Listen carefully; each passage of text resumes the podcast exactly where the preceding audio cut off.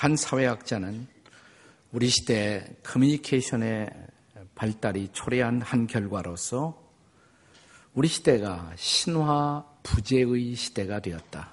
mythless age, 신화를 잃어버린 시대가 되었다. 이런 말을 했습니다.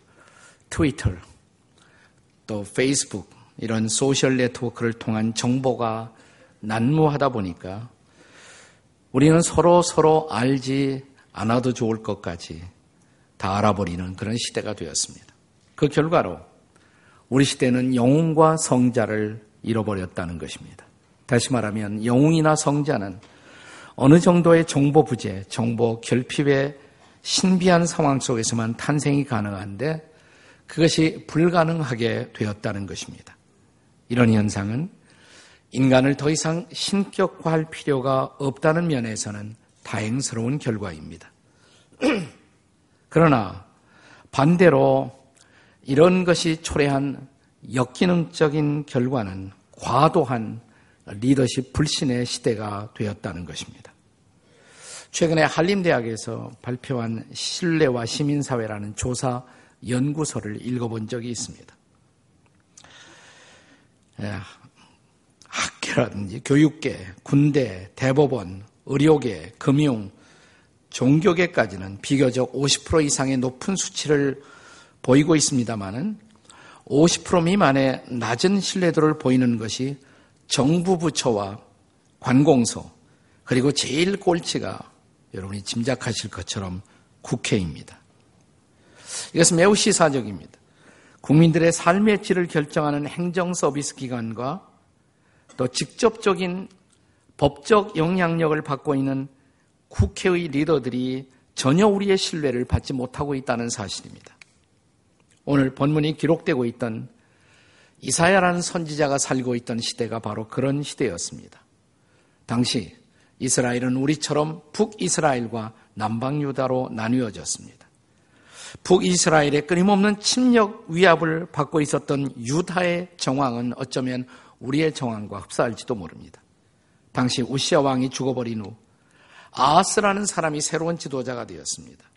그런데 아하스 왕은 북이스라엘의 위협에 대비하기 위해서 매우 엉뚱하게 저 우쪽에 있는 아시리아 제국, 언제나 이스라엘을 위협하던 아시리아 제국의 도움을 요청합니다. 이것은 유다의 백성들의 여론을 분열시켰고 이런 오락가락하는 정책의 혼선으로 민생이 파탄에 빠져 들어가고 있었던 때 유다 백성들은 과연 우리에게 믿을 만한 리더십은 존재하는가라는 질문을 묻고 있었습니다. 이때 등장한 선지자가 바로 이사야 선지자였던 것입니다. 그는 우리가 이사야 7장 14절에서 이미 묵상했던 약속, 처녀가 잉태하여 아들을 낳으리니 그 이름을 임마누엘에 하리라. 이 약속의 연장선상에서 메시아의 도래를 계속적으로 예언합니다. 그것이 바로 오늘의 본문입니다. 자, 도대체 여기 등장하는 이 메시아는 누구일까? 지금이 아닌 먼 미래의 메시아가 오신다라는 그 약속이 당시에 이스라엘 백성들에게 얼마나 도움이 되었을까요? 그래서 성경학자들 가운데는 이 메시아는 먼 훗날 나타날 메시아가 아니라 그들의 역사 속에서 바로 다음에 등장할 어떤 통치자를 얘기하는 것이다. 예컨대 아하스 왕 바로 다음에 등장한 비교적 좋은 왕 히스기야를 의미한 것이 아니냐라는 그런 학자들의 견해도 존재합니다. 오늘 본문 6절에 그 어깨에 정사를 메었다. 그가 다스리는 통치자이다. 이것이 바로 그것을 시사하지 않는가라는 증거이기도 합니다. 그러나 우리가 이어지는 오늘 본문 7절의 말씀해 보시면 그의 통치는 바로 지금 통치만 어, 영향을 끼치는 것이 아니라 저 영원한 통치. 그는 영원히 우리에게 통치자로 우리에게 다가오신다. 라는 사실로 미루어 보아서 이것은 이스라엘의 통치를 넘어선 온 세상을 다스릴 메시아의 예언으로 보는 것이 더 적합하다는 것이 성경학자들의 보편적 견해입니다.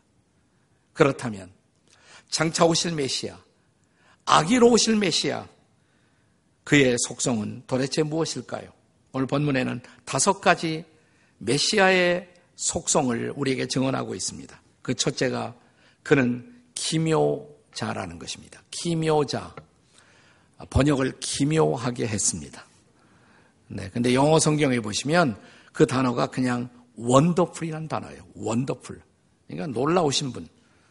그걸 옛날 번역하던 분들이 기묘자라고 번역한 것입니다. 자, 사사기 13장 17절에 보면 우리가 잘 아는 저 유명한 사사기의 영 중에 한 사람인 삼손, 그 삼손의 아버지가 마노아라는 사람이었는데 그 마노아에게 어느 날 하나님의 천사가 등장합니다. 그가 누구인지 몰랐던 마노아는 묻습니다. 그 천사에게 당신은 도대체 누구이십니까? 이때 이 특별한 천사의 아주 특별한 대답을 주의 깊게 들어보십시오. 사사기 13장 18절입니다. 자, 주의 깊게 읽어보세요. 시작. 여호와의 사자가 그에게 이르되 어찌하여 내 이름을 묻느냐? 내 이름은 기묘자라 하니라. 네. 어찌하여 내 이름을 묻느냐? 내 이름은 기묘자다. 이게 하나님이 보낸 천사의 대답이에요. 실상 이것은 천사의 모습으로 등장하신 하나님 자신이에요. 그렇기 때문에 그가 나는 기묘자다 이렇게 선포한 것입니다. 그렇습니다. 장차 오실 이사야가 예언한 메시아 그가 바로 기묘자이십니다. 놀라우신 분, 놀라운 아기로 이 땅에 오신 분. 생각해 보십시오. 그의 탄생, 동정녀 탄생 얼마나 기묘한 탄생입니까? 그가 가르쳤던 교훈 얼마나 놀라운 교훈이었습니까? 그의 기적 얼마나 놀라운 기적이었습니까? 그의 죽음 그리고 죽음에 이어서 따라왔던 부활의 사건 얼마나 놀라운 일이에요. 실로 그분의 전 생애는 기묘한 생애 wonderful life가 아니었습니까? 그분은 단 한 권의 책도 쓴 일이 없지만 전 세계 도서관의 장서들은 바로 그분에 대한 책으로 채워지고 있습니다. 그분은 단 한 줄의 시도 쓴 일이 없지만 그에 대한 시는 오늘 이 세상 안에 얼마든지 가득 차 있습니다. 그분은 단 한 곡의 음악곡도 만드신 일이 없지만 전 세계 유명한 음악가들은 앞을 다투어 그에게 음악의 곡들을 헌정했습니다. 그분은 단 한 장의 그림도 그리신 일이 없지만 전 세계 유명한 미술가들은 그분에 관한 작품을 만들어 갤러리를 채우고 있습니다. 그는 단 한 곳의 예배당이나 채플도 지으신 일이 없지만 전 세계는 그를 찬양하고 예배하는 성당과 교회로 가득 차 있습니다.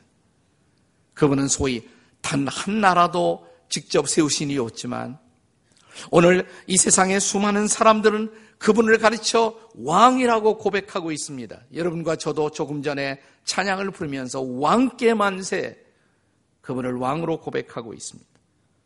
얼마나 기묘하신 분, 얼마나 놀라우신 분이신지요. 그래서 그 이름은 기묘자. 이사야 선지자의 예언은 계속됩니다. 둘째로 그는 모사라고 말합니다. 모사. 아, 이것도 번역이 좀 희한해요. 근데 영어로 보면 카운슬러라고 그랬어요. 그냥 카운슬러. 그러니까 상담자.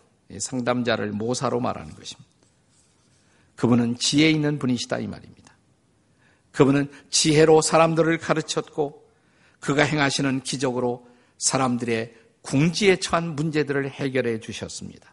마태복음 7장 28절에 보시면 소위 산상수훈의 그분의 설교를 들었던 사람들은 그의 가르치심에 놀라워했다. 이렇게 기록합니다. 마가복음 7장 37절에 보시면 사람들이 심히 놀라 이르되 그가 모든 것을 잘하였도다. 우리 같이 한번 읽어볼까요?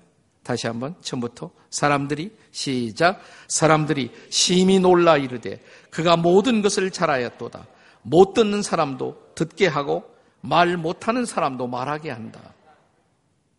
마태복음 9장 35절에 보면 그는 천국 복음을 전파하시고 그리고 모든 약한 자와 모든 병자를 고치시는 치유자이셨습니다. 이어지는 마태복음 9장 36절은 그분에 대해서 이렇게 증언합니다. 같이 읽어요. 시작. 무리들을 보시고 불쌍히 여기시니 이는 그들이 목자 없는 양과 같이 고생하며 기진함이더라. 그는 약하고 힘들어하며 기진맥진해하고 방황하는 사람들의 친구였고 해결자였고 상담자이셨던 것입니다.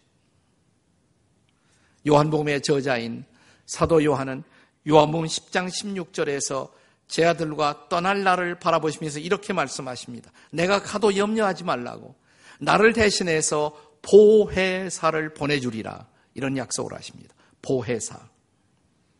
이 보혜사란 말은 본래 헬라어 원어의 파라클레이토스라는 단어로 되어 있습니다. 파라클레이토스 두, 개의, 두 개의 헬라어 단어의 결합인데 파라라는 말은 곁에 나란히 클레이토스라는 말은 call 불러서 곁에 계신 분. 내가 떠나도 너희들 곁에 부름을 받아 함께 하실 이가 여전히 존재할 것이다.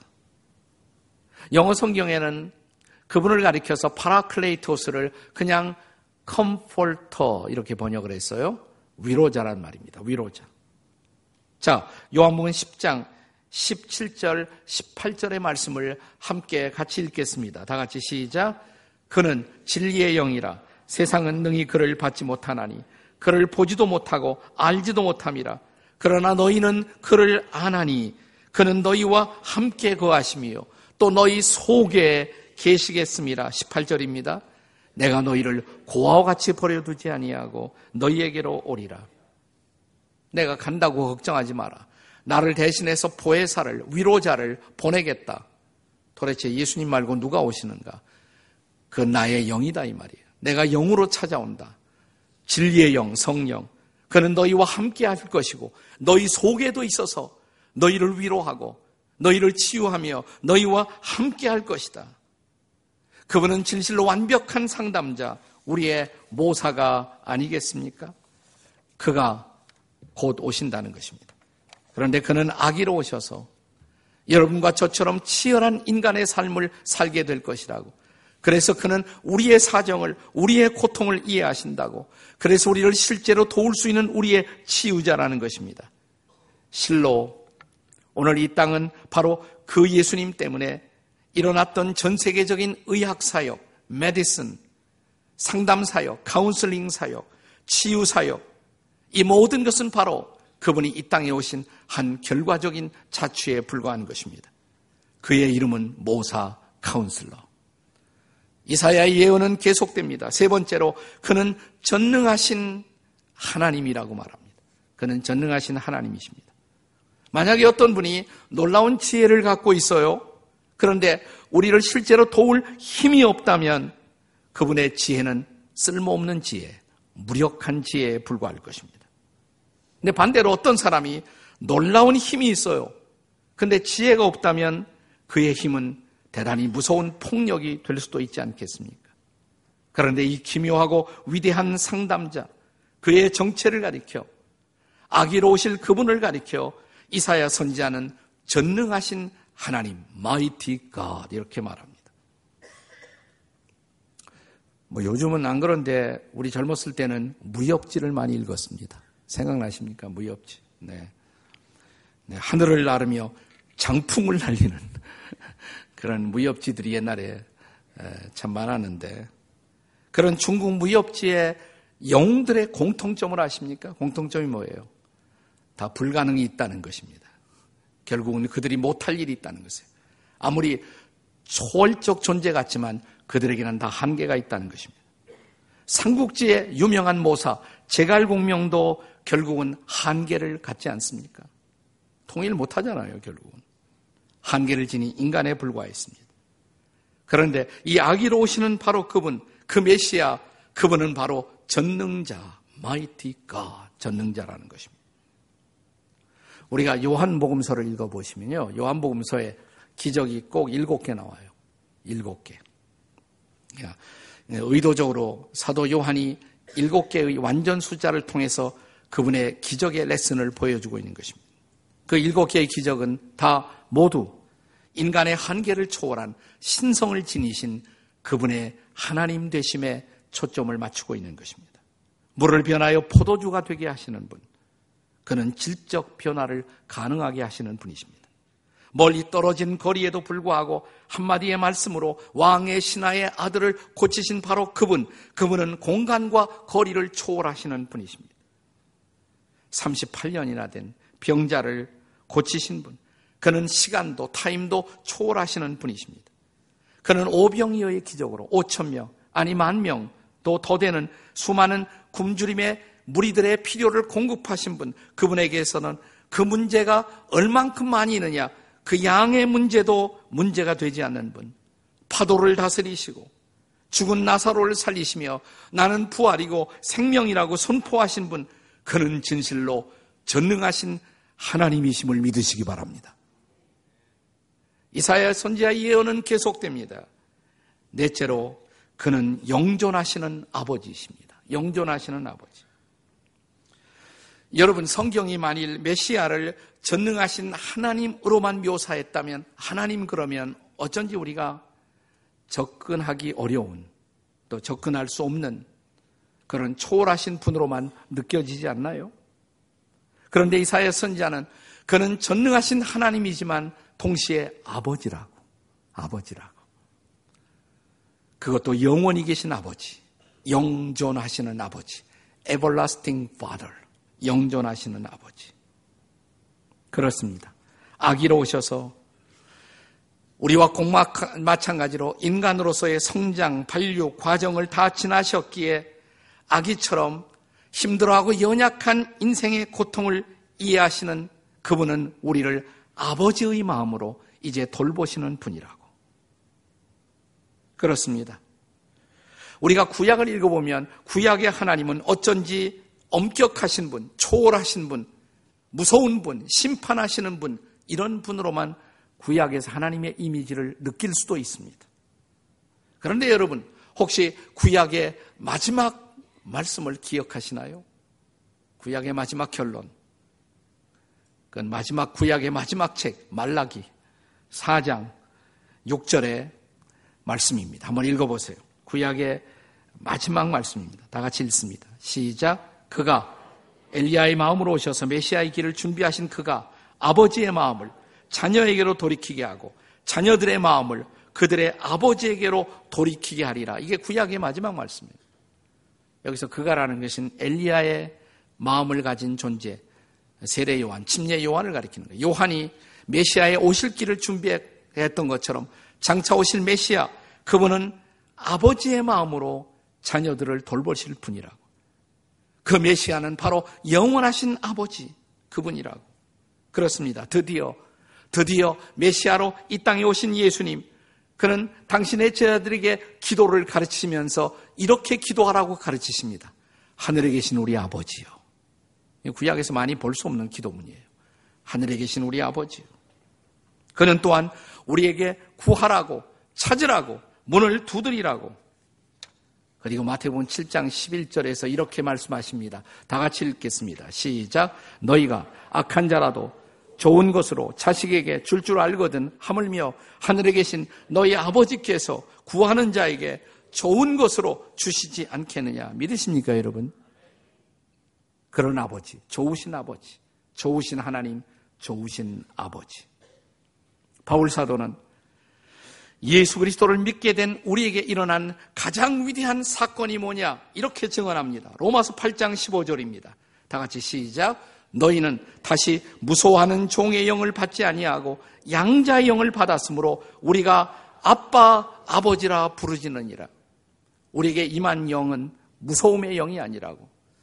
우리는 하나님을 무서워해야 할 존재가 아니라 하나님을 아빠 아버지라고 부를 수 있는 그런 은혜를 경험한 사람들이라고. 그렇습니다. 언제든지 어디서든지 우리가 아버지 하고 부르기만 하면 부를 때마다 다가오시며 우리를 안아주시고 우리를 돌보시는 분. 그의 이름은 영존하시는 아버지, everlasting father. 이사야 선지자의 예언은 계속됩니다.